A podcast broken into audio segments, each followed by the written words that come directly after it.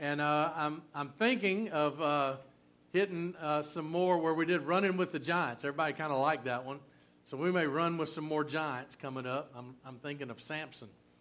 Uh, I went to the gym, so that's what made me think of Samson, you know? I mean, anyway. So this is the final series, sermon series of, of the series, Love Reigns. We've been challenging ourselves to um, just allow the love of God to reign in our life, in every area of our life. The first week, we celebrated the life, death, and resurrection of Jesus on Easter, Good Friday and Easter.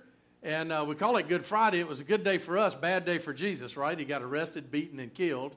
Uh, but we celebrated that because the resurrection proved that Jesus is who he said he was. Uh, you know, he, he could have said a lot of things, but had he stayed in that grave, he's just another religious leader that made some claims and died. But he got up. And at one point was seen by over 500 eyewitnesses. Now, if, if you were building a case for something, you have 500 eyewitnesses, you're winning your case. You know, and, uh, and so we celebrated that. And, and when we obey Jesus, we'll experience the life that he has for us. The second week, we looked at how God's love reigns over our past, how he can take our past hurts, our past mistakes, he can forgive those when we confess them to him, and he can wipe our slate clean and, and not just give us a second chance, but give us a fresh start. Anybody besides me glad you got a fresh start? And, uh, and so some of y'all aren't glad enough. I mean, you need to raise your hands up. I'm glad for that fresh start. Last week, we discovered that God's love reigns, uh, that it is reigns in us and gives us promise for our present. He can take those old destructive patterns. Anybody besides me, you got bad habits, right? Well, he can take those old patterns, those bad habits, and as we relinquish those to him and allow him to renew our minds, he gives us healthy patterns that will help us live the kind of life in obedience to God that he wants us to live. And I've found over my lifetime when I do that, life works better. I'm happier, I have more peace. This week we're going to we're going to talk about allowing the love of God to reign in and over our future.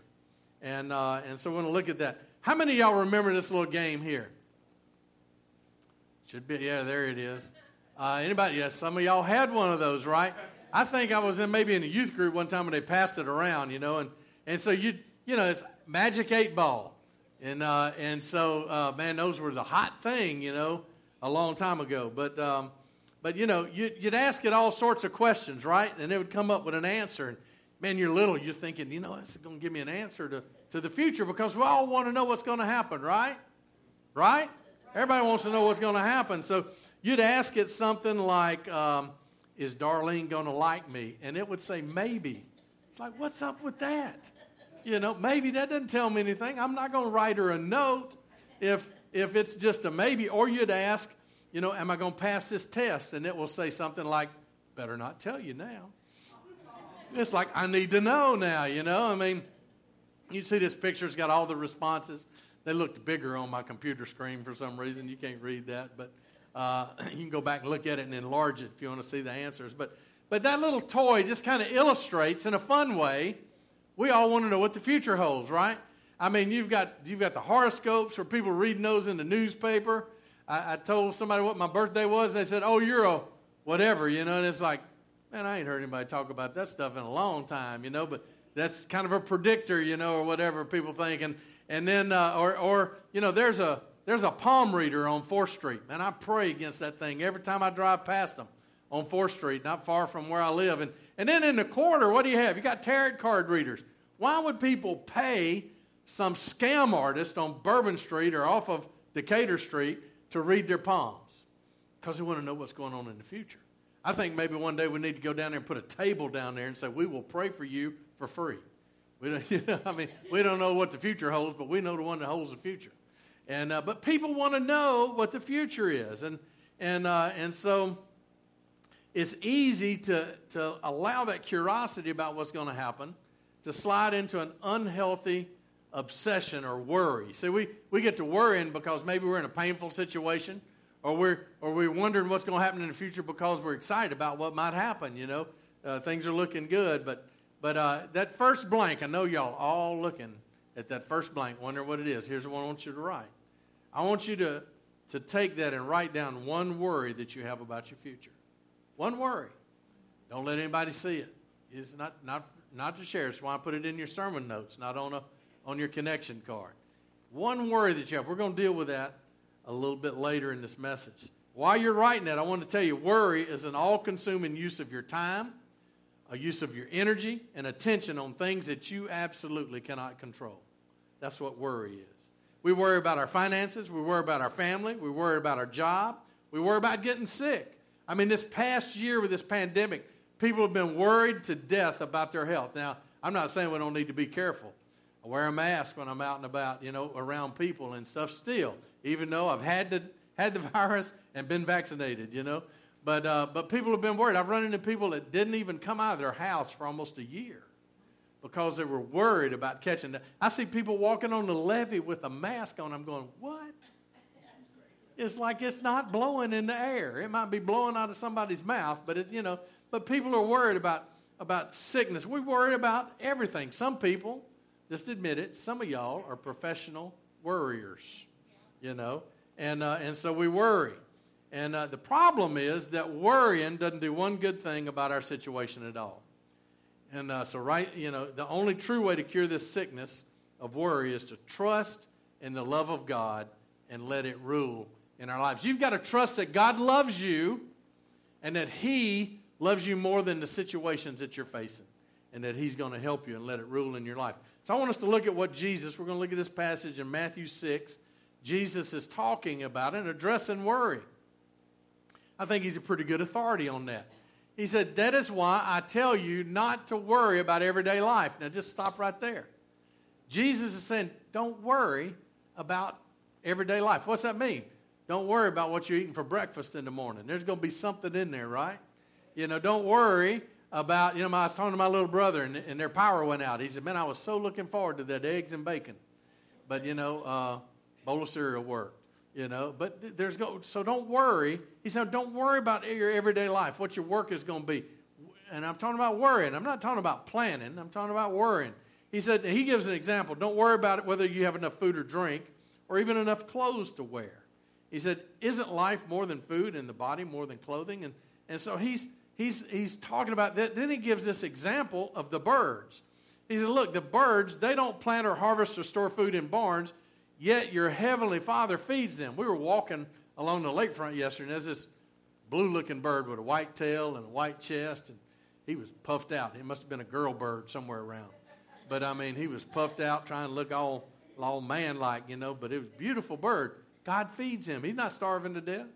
And then Jesus said this Aren't you far more valuable to God than that bird? There, there are people on, in this planet that don't think you are, but you are. You see, every, every day of creation, God said it's good. When He created man and woman, He said it's very good. Very good. You see, you're special of all creation. And He said, and Jesus is saying, Aren't you far more valuable to God than they are? Then He says this Can can all of your worries add a single moment to your life? Well, each of those has an implied answer. So I want us to look at that as we go through. One thing this passage shows us as well is that uh, worrying is kind of second nature to human beings, right? Some of y'all, it's first nature, and, and we know who you are. And, uh, and so, but write this down God sees you right where you are. God sees you right where you are. I mean, it doesn't matter where you are either. Some of y'all, it may scare you if you're where you don't need to be. Uh, but understand, God sees you right where you whatever you're going through right now. God sees you where you are. And Jesus tells us don't worry about our life. Don't worry about your daily needs. Don't worry about your even your daily wants. And the reason he gives is God's going to take care of you. And he gives an example of the birds, of how he takes care of the birds. He said, if I can meet their needs, I'm going to meet your needs.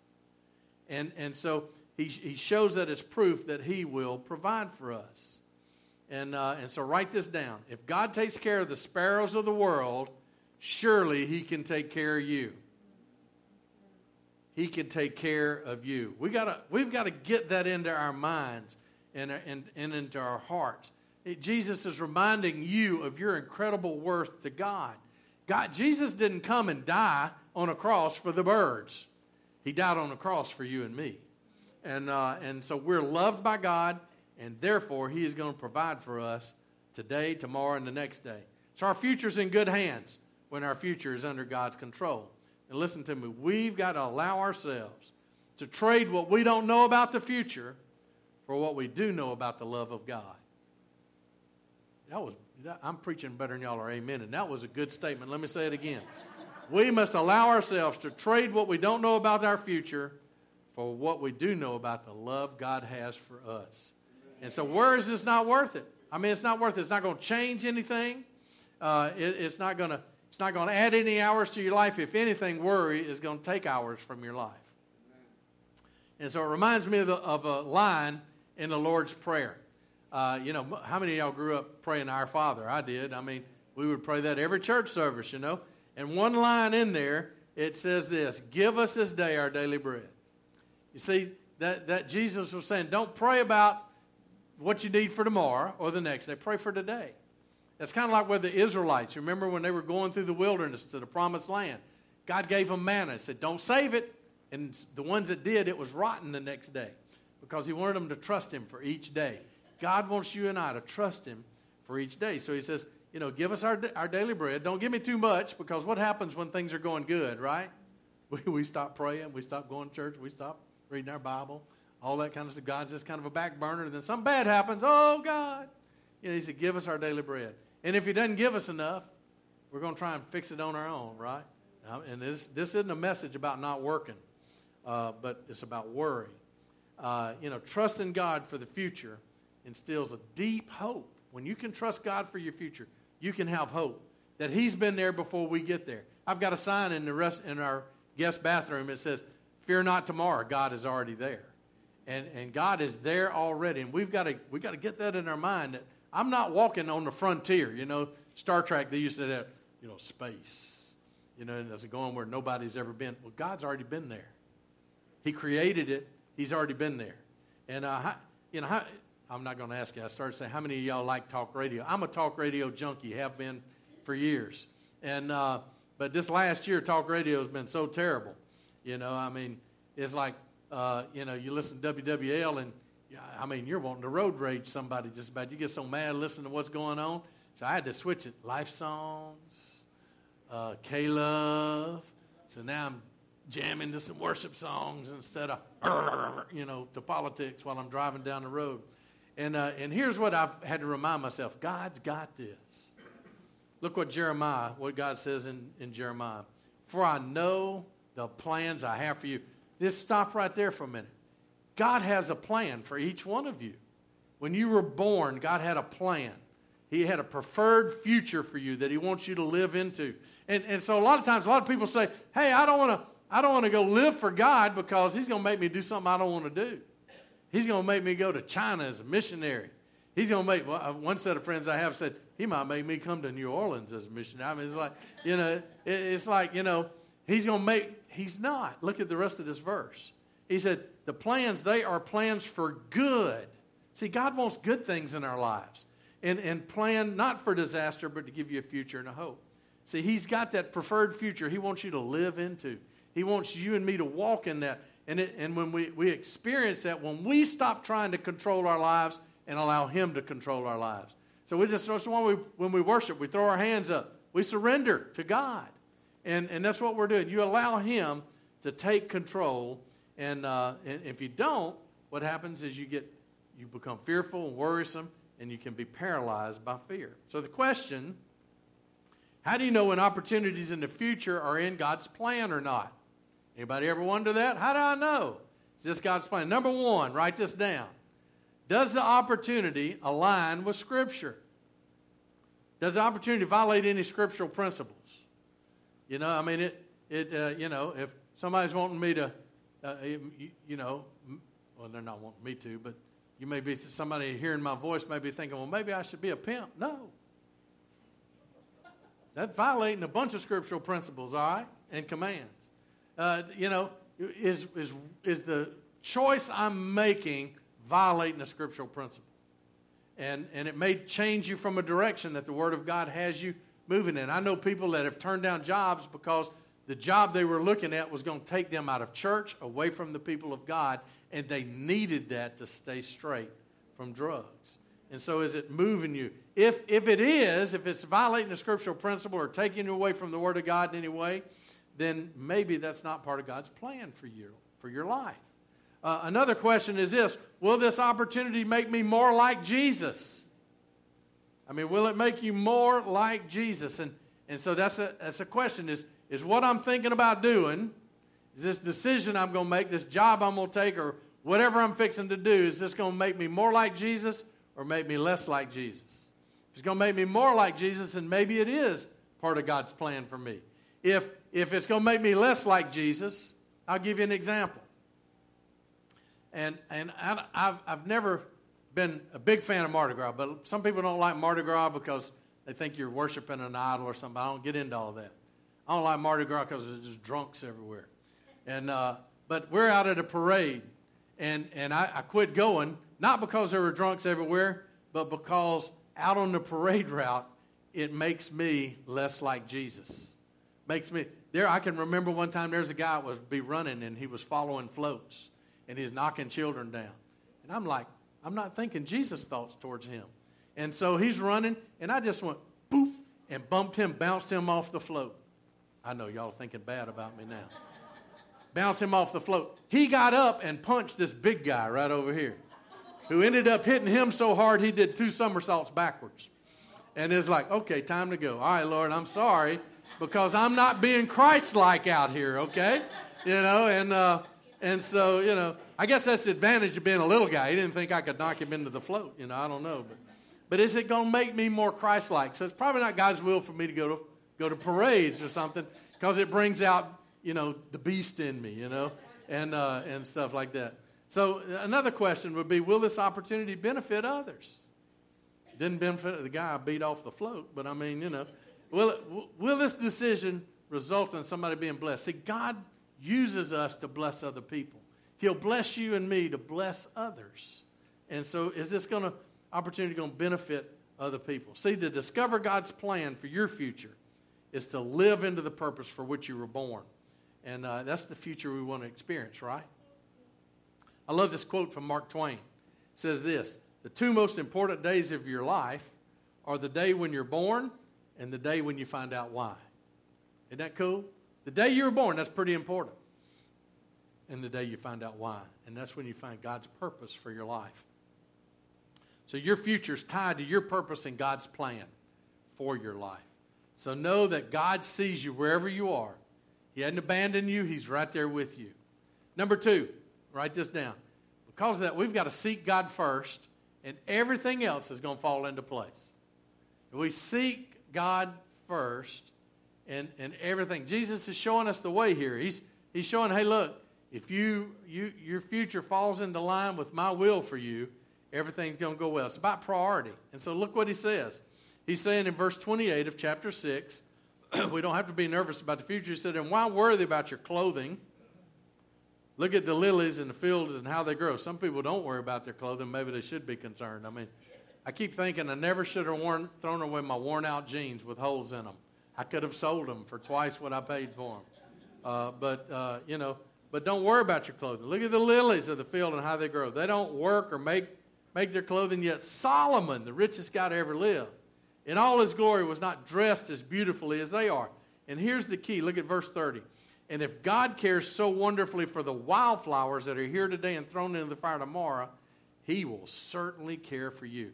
In other words, if he cares about nature, Think how much more he cares about you and me, his special creation, who are created in his image. Then he says, Why do you have so little faith? He said, well, Why do you keep worrying about this stuff? I'm going to take care of you. I mean, Jesus was a regular Meals on Wheels. I mean, you know, he'd be walking along, okay, two fish, a couple of loaves of bread, all right, feed 10,000 people, you know, 5,000 men, a bunch of women and children. You know, I mean, he, he said, I'm going to take care of your needs. And he, and he said, look at all these, look at nature It's going to happen. And, and he said, So don't worry about these things.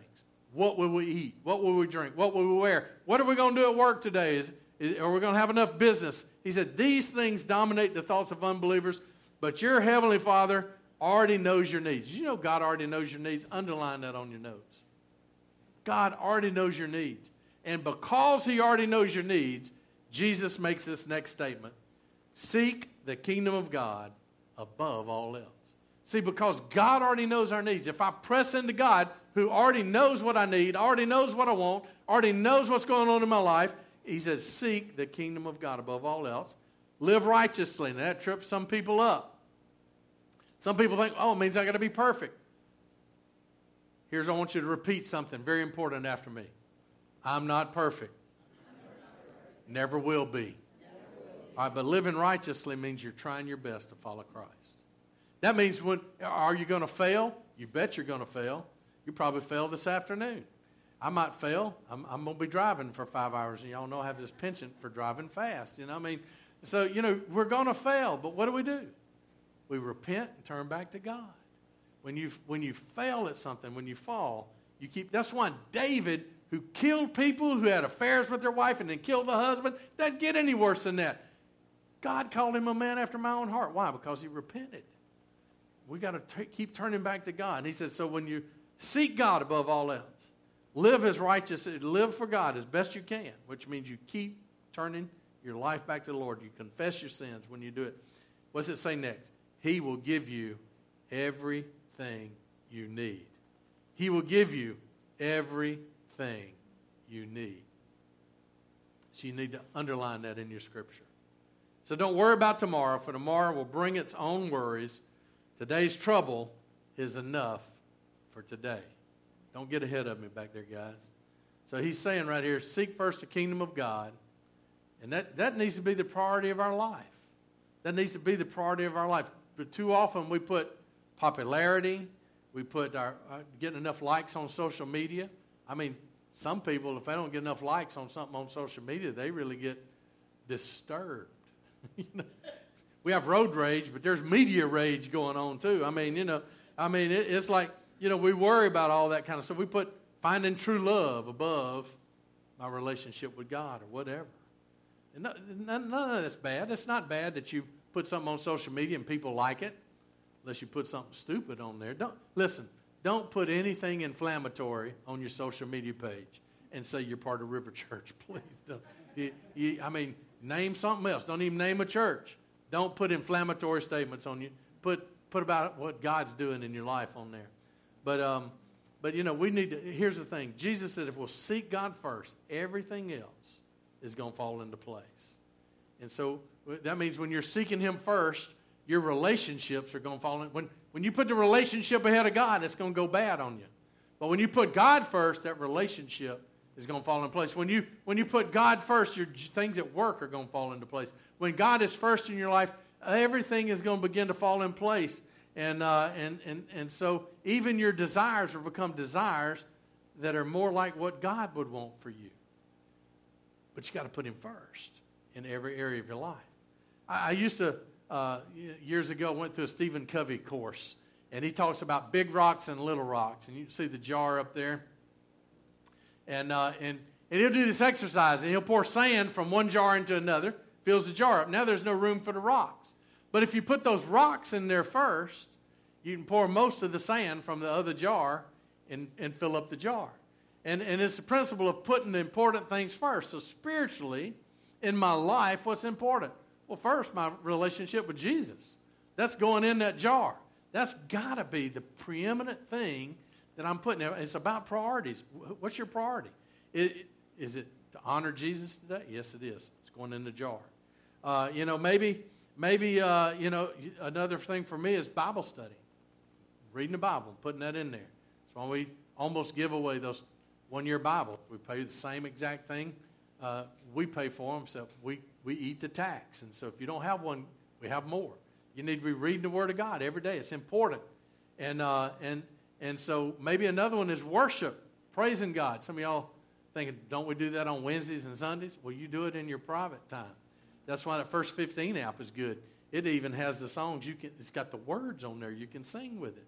You know, you can, you can sing along. And so you put worship in there, maybe prayer in there, maybe tithing. That's one I put in there, tithing. That's important to me and my wife is to be good givers because that's just been instilled. I'm going to show another video pretty soon of my mama, and you see where, why I get it because she just loved to give. She'd get mad when she'd miss something and didn't get to support something at her church. And, and all. And, maybe family would be another one you put in there. You put those big things in that God wants you to put in there, and guess what?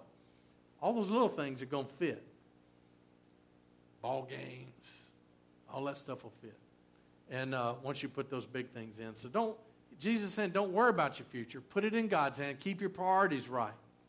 And, uh, and then uh, he says this use your time wisely. Use your time wisely. Saying this to myself again. Use your time wisely. It's easy to get caught up with little things that aren't important. We all have just so many days, and God wants us to spend those days well. Look what Psalms 90, verse 12 says. Teach us to number our days. Y'all do num- know that there's a number of days that you and I are going to live. And we've got to, and, and what he says, so that we might gain a heart of wisdom. God wants us to use the time we have here wisely. That doesn't mean that every day has got to be a home run. That doesn't mean I'm not putting the pressure on you to say, hey, if you run into somebody today, you've got to lead them to faith in Christ. You've got to do this. I'm not saying that. But every day is important. So live it for the Lord. Live it for the Lord. I came across a Newsweek uh, study, and um, talks about how we spend our time. Thought you might like this. So you can see we, we spend six months sitting at stoplights, at red lights. Now, if you go through that intersection at Manhattan and the expressway, add a month. that is the longest light. And, and, and Lafayette's about as bad. I mean, we spend eight months opening junk mail.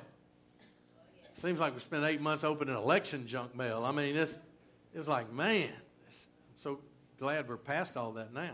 Eight months opening junk mail. We spend one year looking for misplaced objects. Now, Apple has a solution for you. They got these little tags you can put in your purse, and if you lose your purse, you can use your phone to find your purse. But if you lose your phone, I don't know what you're going to do. But I mean, but you know, these little tags you can put on your keys or whatever. You know, and how many of you, oh, I'm not going to ask, you've lost your keys. You've, as soon as I make fun of somebody for losing their keys, I'll misplace mine. But, uh, you know, but we spend time doing that. I mean, one year looking for misplaced objects. We spend two years unsuccessfully returning phone calls. Anybody ever feel like you just spend time leaving messages? And, you know, please, if you call me, leave a message. I got people calling, don't leave messages, and it's just like, drives me crazy. But anyway, uh, two years unsuccessfully returning phone calls. Four years doing housework. Husbands, do not elbow anybody. Should be 20 years. Feels like 20 years, doesn't it? Four years doing housework. Five years waiting in line. Unless you go to Chick fil A, then add another year. There's always a line at Chick fil A, right? Let me just give you a secret. There's a little app you can get. You can do it and you just pull right in there. In five minutes, they bring it out. You wave at the people in line at the drive up. I love doing that. So, four year, uh, five years waiting in line. Six years eating. Unless, of course, you go to River Church, then add a year. Y'all, the eatingest people I've ever seen. Listen, as you live your life, it's important to ask yourself are the places that I'm spending my time and my energy and my attention and my affection, are the places I'm spending all that important or not? So we need to, we need to, we need to ask ourselves that question. Because here's the thing the only thing that's going to matter 100 years from now is what? Whether or not you knew Jesus. That's the only thing. And I believe that's why, and that's why I keep talking about it. God has given us the the mission to keep sharing that with people. To keep sharing that with people. So that we can bring as many people with us as possible. And, uh, and so, like the psalmist said, we need, Lord, teach us to number our days, to keep our priorities right, to put God first, to live our best for Him, and He will take care of the rest. If we just do those, those things. Now, here's what I want you to do. I want you to pull out your note where you wrote that one thing you worry about. Christy's going to come play softly before we sing another song. And um, I want you to write out, take a minute to write a prayer about what you're worried about so that you can turn it into worship, an area of worship. Just write that down. Just jot it down. You don't have to write a paragraph, just jot down. Maybe how, you might even ask God how you can spend your time better honor Him. But, but take a minute, write that prayer out about up there where you had your worry. What's the prayer? What, how, what would you have God do for that?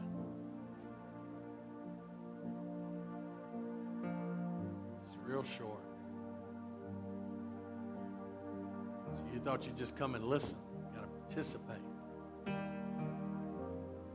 Write that down. Give that to the Lord. And He'll turn it from a worry into an area of worship. If you're here today and or you're hearing my voice on online and you don't have a relationship with Jesus, I just want you to have that relationship. A lot of people think it's about rules, it's about religion. It's really just a relationship with a living, risen Savior. You know, when I received Christ, it felt good. You know, there's a I got a birthday